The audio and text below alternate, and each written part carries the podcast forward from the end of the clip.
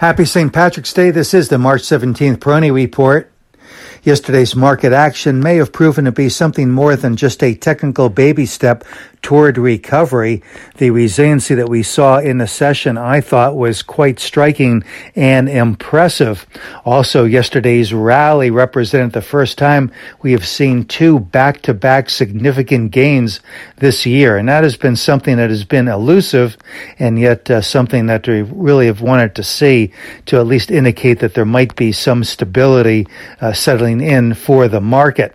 The volatility index uh, breaking below the uh, 27 level, I thought also was encouraging because that was a breach of a short term or near to short term uptrend in the so called fear index. So that too could indicate that the uh, market volatility might be settling.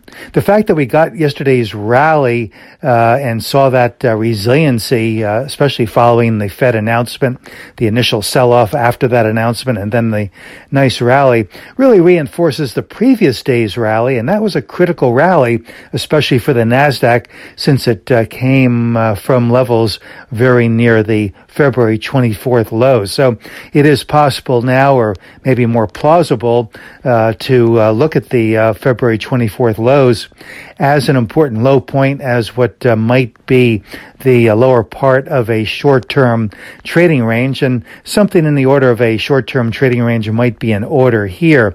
with yesterday's closing levels, uh, the major indices for the most part are pretty close to their near term to short term resistance levels. So some backing and filling here, I think, uh, could occur, and futures are indicating just that. But I think it'll occur in a more moderate basis.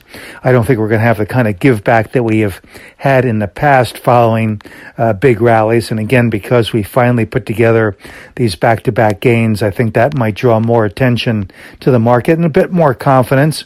And I think that confidence could be reflected as well in the improving relative strength behavior of some of the uh, medium and small cap stocks as well. Um, also uh, yesterday growth leading uh, value. That seems to be the case here in these big rallies that the nasdaq leads. It certainly does have some catching up to do relative to the other major market uh, indices. But in particular biotechnology had a very uh, big day. So again this might also indicate that there is growing investor confidence about the longer term outlook and that there is more of an inclination to once again um, return to the uh, growthier, more aggressive growth uh, areas of the market, and surely biotechnology represents one of those categories. Uh, also, uh, speaking of growth, uh, semiconductors, software doing very well. some of the um, traditional cyclical areas were a little bit softer yesterday. In particular, aerospace and defense pulled back. Uh, and uh, we we did see some leveling off of the energy stocks as oil pulled back yesterday, but today it is uh, gaining once again. So I think that these and other areas in the more traditional uh, areas of the of the market continue to look very good for the long haul.